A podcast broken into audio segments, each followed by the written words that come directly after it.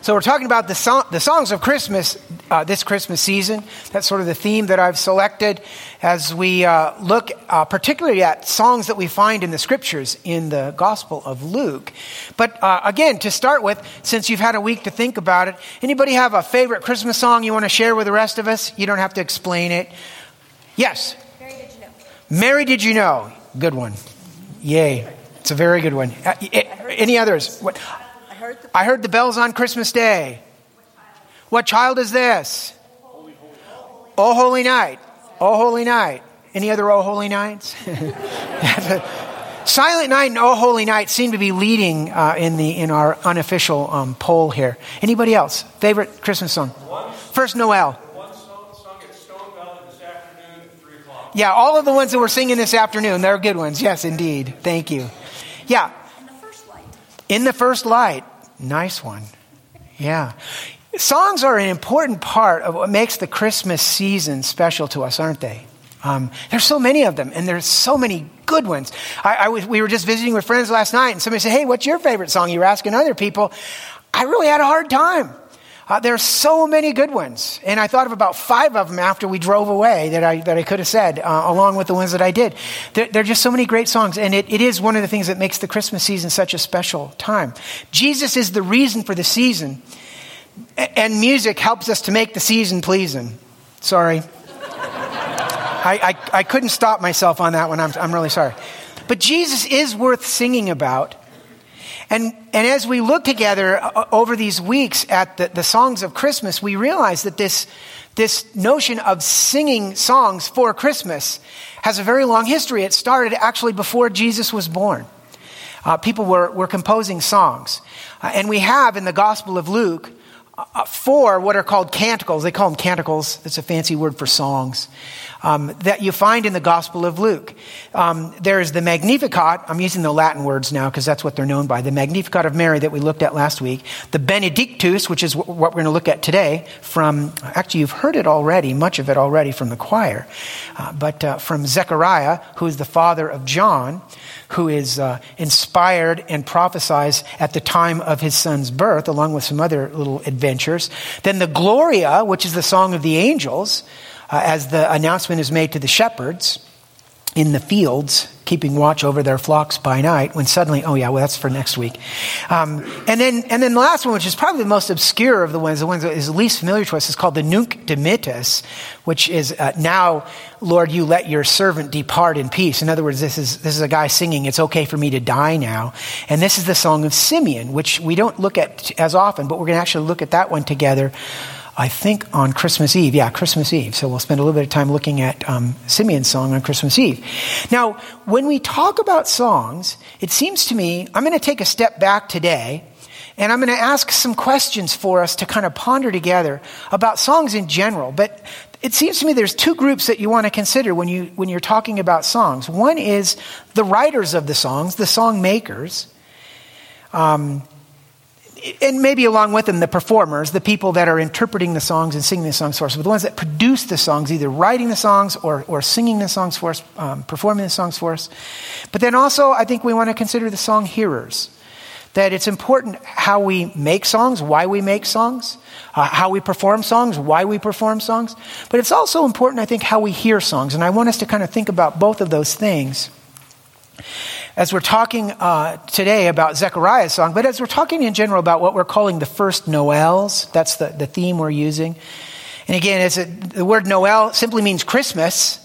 It comes from uh, a word that, um, from which we get a, a word like natal, uh, which means birth. Um, and so this Noel is, it means Christmas. It's about the birth. Uh, Noel. So you can say capital N, Noel means Christmas, but also an a Noel is a Christmas carol. It's also a word that's used uh, for a song, a Christmas song. So we're looking now at the first, the original Noels, the original songs of Christmas that happened as Christmas, the original Christmas was happening. Um, so today's, today's Noel is the Benedictus of Zechariah. Let's take a look at the text today that uh, tells us the story of this song of Zechariah. It's in Luke chapter 1, and we're going to begin in verse 57 and read uh, to the end of chapter 1. Now the time came for Elizabeth to give birth, and she bore a son. And her neighbors and relatives heard that the Lord had shown great mercy to her, and they rejoiced with her. You may remember uh, earlier in the story, um, Elizabeth was quite old and was apparently not able to have children, which is a huge deal in that culture. Uh, a, a, terrible shame for a woman not to be able to bear children. Um, and now she has had a child. And on the eighth day, they came to circumcise the child, and they would have called him Zechariah after his father. But his mother answered, No, he shall be called John, which was the instruction that they had gotten from the angel. And they said to her, None of your relatives is called by this name. And they made signs to his father, inquiring what he wanted him to be called. And he asked for a writing tablet now, you may remember that he was struck dumb. He was unable to talk when he had trouble believing what the angel was telling him was going to happen. And he asked for a writing tablet and wrote, His name is John. And they all wondered. And immediately his mouth was opened and his tongue loosed, and he spoke, blessing God. And fear came on all their neighbors, and all these things were talked about through all the hill country of Judea. And all who heard them laid them up in their hearts, saying, What then will this child be? For the hand of the Lord was with him. And his father Zechariah was filled with the Holy Spirit and prophesied, saying, Blessed be the Lord God of Israel. In Latin, by the way, that's Benedictus uh, Dominus Deus Israel. You can memorize that if you want. For he has visited and redeemed his people, and has raised up a horn of salvation for us in the house of his servant David, as he spoke by the mouth of his holy prophets from of old, that we should be saved from our enemies and from the hand of all who hate us to show the mercy promised to our fathers, and to remember his holy covenant, the oath that he swore to our father Abraham, to grant us that we, being delivered from the hand of our enemies, might serve him without fear, in holiness and righteousness before him all our days. And you, child, will be called the prophet of the Most High, for you will go before the Lord to prepare his ways to give knowledge of salvation to his people in the forgiveness of their sins. Because of the tender mercy of our God, whereby the sunrise shall visit us from on high, to give light to those who sit in darkness and in the shadow of death, to guide our feet into the way of peace. And the child grew and became strong in the spirit, and he was in the wilderness until the day of his public appearance to Israel. Let's pray. Lord God, we ask that you would help us to hear your word for us here today. That you would help us to receive the good news that you have for us. That it would make a difference in our lives. And that you would help us to be difference makers in the world for you and for people around us. We pray these things in Jesus' name. Amen. So, to begin with, I want to ask the question why do people make songs? And if you want to follow along in your bulletin insert, um, I'm going to start with number one, which is at the bottom. And, and what I'm going to do is, at least in my way of looking at things, I'm going to go from the lower reasons to the higher reasons why people will make songs. So, number one, down at the bottom of this first section, why people make songs? Well, this is uh, looking at songs as a worldly commodity. If you want to fill in the blank, the word is commodity. A worldly commodity. Uh, to realize rewards, to make money, to accumulate, and in a sense, to glorify myself. Um, the question in this category would be with this song, how much can I get for myself? Okay, so a worldly commodity. This is what I would, what I see as sort of the lowest reason. It's actually not a bad reason. People make, make a lot of money if they write really good songs that, that uh, capture other people's imaginations and attention and, and get airplay and all of that. Uh, you, can, you can make a decent living writing songs. Just ask Barry Manilow. He writes the songs that make the young girls cry. Um, sorry, that's for some of you that are younger, you, you didn't get that. And you know, it's probably really good that you didn't. Um, then moving up, number two Why do people write songs? Human achievement. Human achievement. To demonstrate musical or poetic skill. The question here is with this song, how well do I show others what I can do? How well is my craft being demonstrated here? Wow, that guy's a great songwriter. Um, this also sort of has the goal of glorifying self, to make a name for yourself um, through writing songs, making good songs, being creative. Um, moving up to number three. Why do people make songs? Community distraction. The purpose here is to entertain. The question here is with this song, how fully do I attract and hold people's attention? This is a picture of people struggling in time, providing something to help us forget, at least for a moment. Something to distract us from all the troubles of life. Having a bad day? Turn on the radio. Community distraction. Then moving up, personal gift to honor someone else.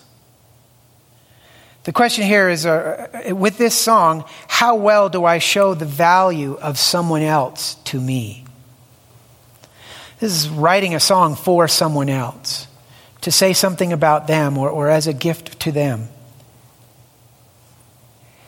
This is about people who are made for relationships, expressing love, um, enhancing that connection through their gifts, through their art you can see at least how I might think that we're actually moving up um, in each of these reasons for making songs.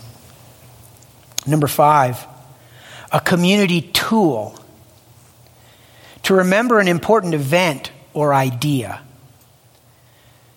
With this song, how well are others helped to remember an important idea or relive a significant event? This is about people who are part of a community helping their people to grow. I would suggest that most of our hymns, maybe all of them, kind of fit this category. Everything that's in your hymnal probably fits this category of helping others to remember an important idea or relive an important event. A lot of Christmas songs are retelling the story, right? Then, uh, number six, moving up human response, to express deep thoughts and feelings. With this song, how well are others helped to see what I see, feel what I feel, know what I know?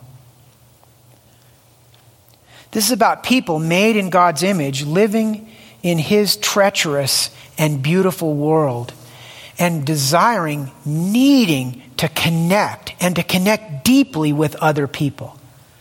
Oftentimes, art can help us to do that, songs can help us to do that. And then, number seven, what I consider to be the highest reason for making songs divine reflection. To glorify and enjoy God. With this song, how much do I, how much do we give for God? This is about people made in the image of God, and being made in the image of God is a very uh, high and deep and wide and complex reality. People try to say, what does it mean to be made in the image of God? Well, there's lots of good answers. Um, that I'm not going to take time to go into. We'd be here longer than you want to be here. But one of the, one of the aspects of, of this, I think, it clearly is our creative abilities. That as human beings, we are able to create stuff. Now, we don't create like God does. God creates ex nihilo, another fancy Latin word, means out of nothing. God takes nothing and says, let there be, and, and then something becomes. We never can do that. We cannot create ex nihilo. I cannot take a jar of nothing and say, be something, and it becomes a something. what I can do is what every other human being can do, and that is I make, I create by rearranging things that already exist. And I and you and we together are really good at this. Taking stuff that is and rearranging it, reorganizing it in ways that, that say something, that, that express uh, something important to us, something important to other people, that makes thing, that can make things that are useful by rearranging um, things that already are. By doing this, we are, we are expressing who God has made us to be. And when we do this to the glory of God intentionally, I think we're realizing our highest calling. And you can do that with a song. And once again, as we think through these things, I would encourage you. Uh, some of you might be thinking, well, yeah, I'm not a songwriter. That may be. But you're, first of all, you're a something maker. Everybody is. If you're human, you're, you make something. You are, you are creative in your own way. You can say, well, I'm not a very creative person. If you are human, you are creative. And if you're not sure about it, ask somebody nearby. Ask somebody you trust. Do, do, what, what, do I create anything? They'll tell you. So, first of all, we're all creators. And second of all, remember, this is not just about writing songs, or we're talking about songs here, uh, uh, being a song maker. It's also about how we hear songs. And I think the way we hear songs, how we, how we understand the songs that we're hearing in the Christmas season, especially, which is what we're talking about now, but just in general, how are you hearing it?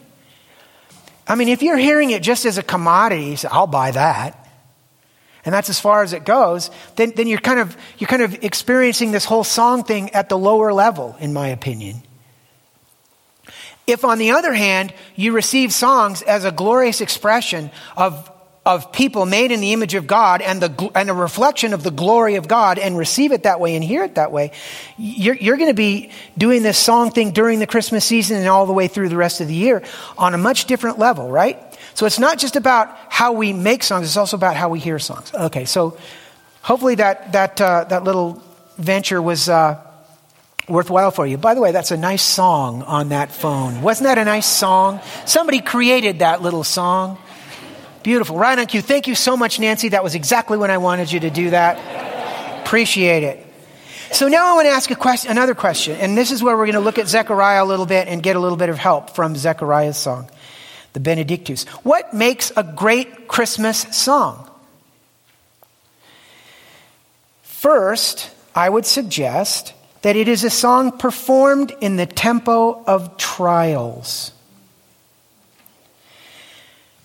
Great Christmas songs, it seems to me, oftentimes, probably all the time, if we really broaden our view, are born in adversity. An awful lot of really good art starts that way, doesn't it?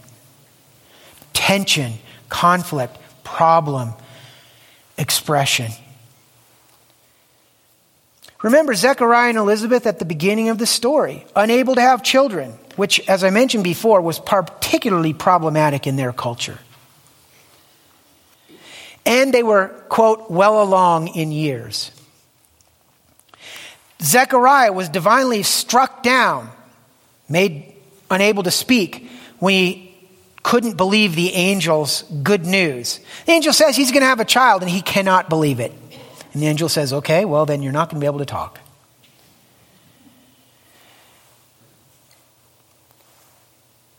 A great Christmas song is a song performed in the tempo of trials.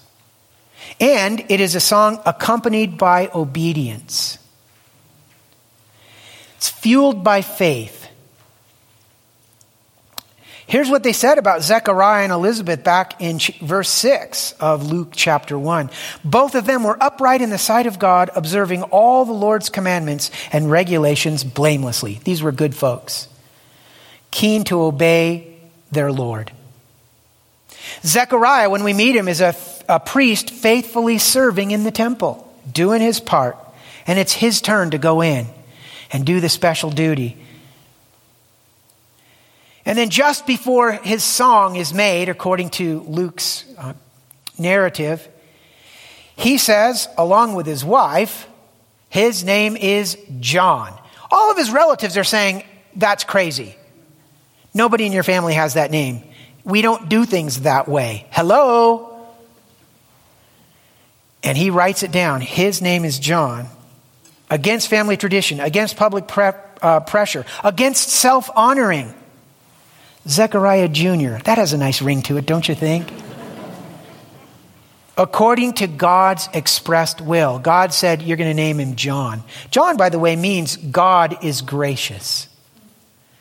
And Zechariah means the Lord remembers. There's a whole lot to be said just in those names, isn't there? Then it is a song written with deity at the downbeat.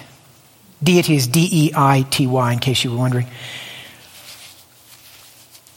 If you're English and kind of snobby, you pronounce it deity.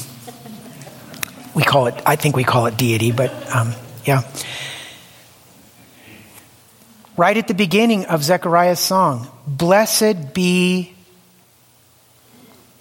who? Whom? The Lord, the God of Israel. Right off the bat, blessed be the Lord God of Israel.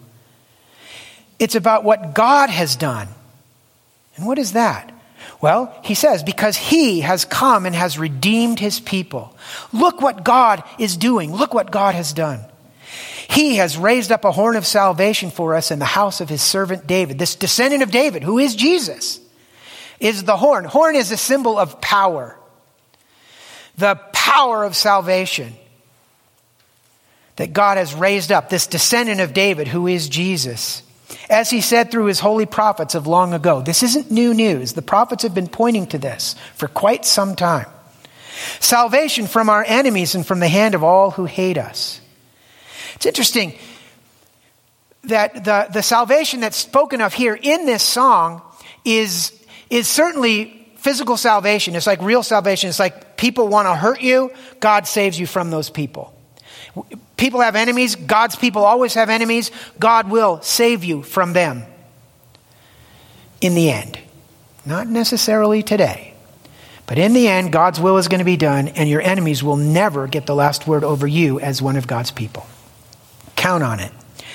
But also, um, it speaks of what, what I would call spiritual opponents, or little more difficult opponents, actually, in many ways. Uh, opponents including yourself. Verse 72 To show mercy to our fathers and to remember his holy covenant, the oath he swore to our father Abraham to rescue us from the hand of our enemies and to enable us to serve him without fear in holiness and righteousness before him all our days.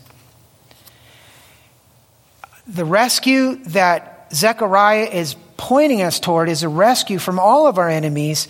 And of course, our great enemies are sin and death.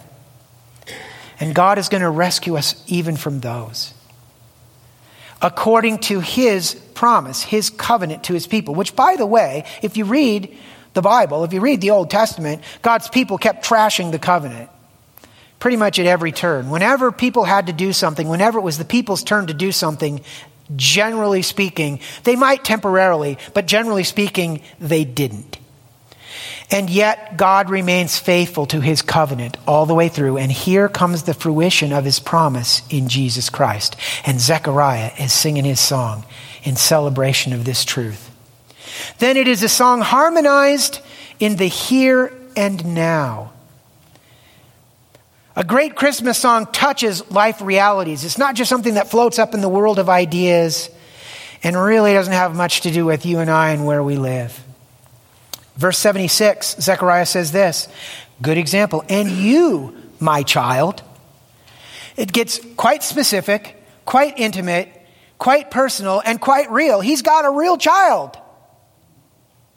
And this song is in part for that child, about that child and his place in God's purposes. God's purposes, by the way, that apparently don't just float up here in the world of ideas, but God's purposes that come down always and touch the ground, come down into real people's real lives, real people like you and me.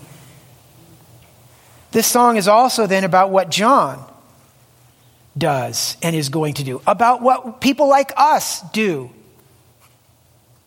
He will be called the prophet of the Most High, for you will go before the Lord to prepare his ways, to give his people the knowledge of salvation in the forgiveness of their sins, Zechariah says. It's harmonized in the here and now, but it ends back where it begins with the focus clearly on God's character and actions. That's a great Christmas song. Because of the tender mercy of our God, verse 78, whereby the sunrise shall visit us from on high. Most commentators think that that sunrise imagery is really pointing to what we call second advent, the second coming of Jesus. When when the fullness of God's salvation that Jesus has guaranteed, that Jesus had, has made effective, when all of that comes to its final fruition, when everything is finally the way it's supposed to be, when shalom, peace, everything the way it's supposed to be, finally comes to the world as we know it and the world as we experience it, which, by the way, is not the world that we're in right now. And if you think it is, Praise God. And I'll pray for you. but the day will come when everything is fully made right. And this, most people think, is what Zechariah is actually pointing way forward to when he talks about this sunrise that will visit us from on high, to shine on those living in darkness and in the shadow of death, to guide our feet into the way of peace. A time when peace, shalom, will be the reality for everyone. God is active, helping, bringing this light, this revelation to his people, guiding. And it is going somewhere into the fullness of the, of the um, realization, the manifestation of all of the promises of God. All right, so here's the punchline that I would suggest for us. What is true of song is true of life. We began with the question why do people make songs?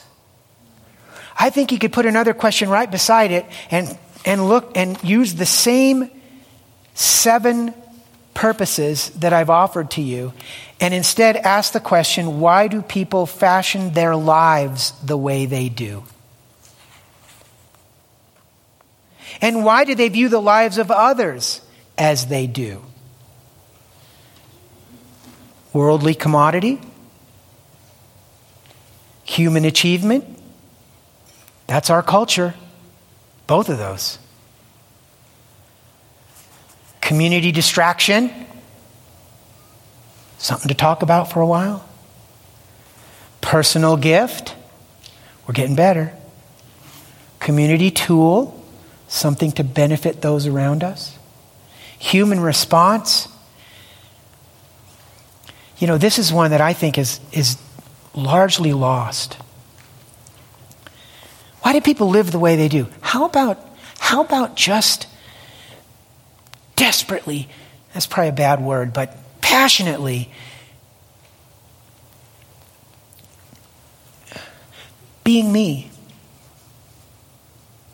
and and expressing myself and and looking at others the same way oh my gosh you are you there's nobody else on the planet like you tell me tell me about yourself okay not, not, not what you can do, not what you can do for me, not, not what your abilities are, but who are you? Tell me, because there's nobody else around like that. You, you, you see the, the value in each person, in me and in you. Is that how people fashion their lives? Is that how we conduct ourselves? Is that how we see people? Absolutely precious, worth knowing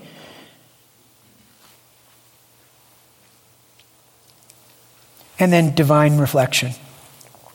Is that how people fashion their lives? Hey, I'm made in God's image. I want to reflect the goodness of God. I want to reflect the greatness of God. I want to reflect God in a way that other people can kind of see Him through me. And, and the net result of that is they will glorify God. What's true of song is true of life, I think. And then you could ask the same question what makes a great Christmas life. performed in the temple of trials, accompanied by obedience, written with deity at the downbeat. It's all about God. I belong to God. A song harmonized in the here and now. We live here. We don't, uh, you know, we don't want to be uh, guilty of that, that phrase, you know, they're, they're so heavenly minded, they're no earthly good. You, you've heard that phrase? Yeah.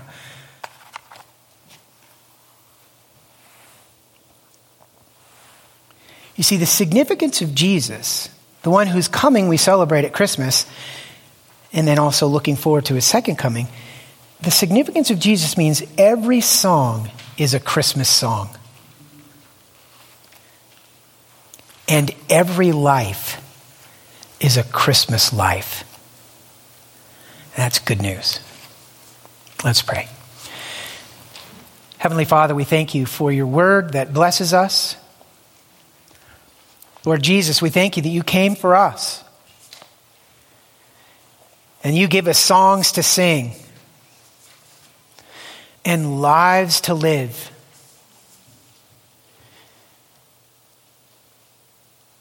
And you reveal to us who we are.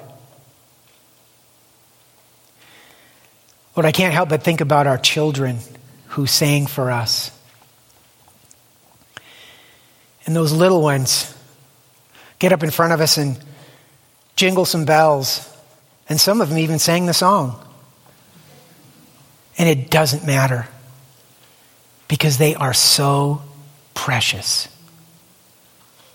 How they perform is really beside the point. It is them. And Lord, it just seems to me that that's a picture of us too, only we've lost it. We adults are, are kind of like that in your eyes. But we, we don't believe it. And you strike us dumb. Lord, help us to write it down. I am precious, that we might speak again and declare your praises and declare how precious we all are. Lord, may this Christmas season be full of song for us and full of song through us. And we pray this in your name and for your sake. Amen.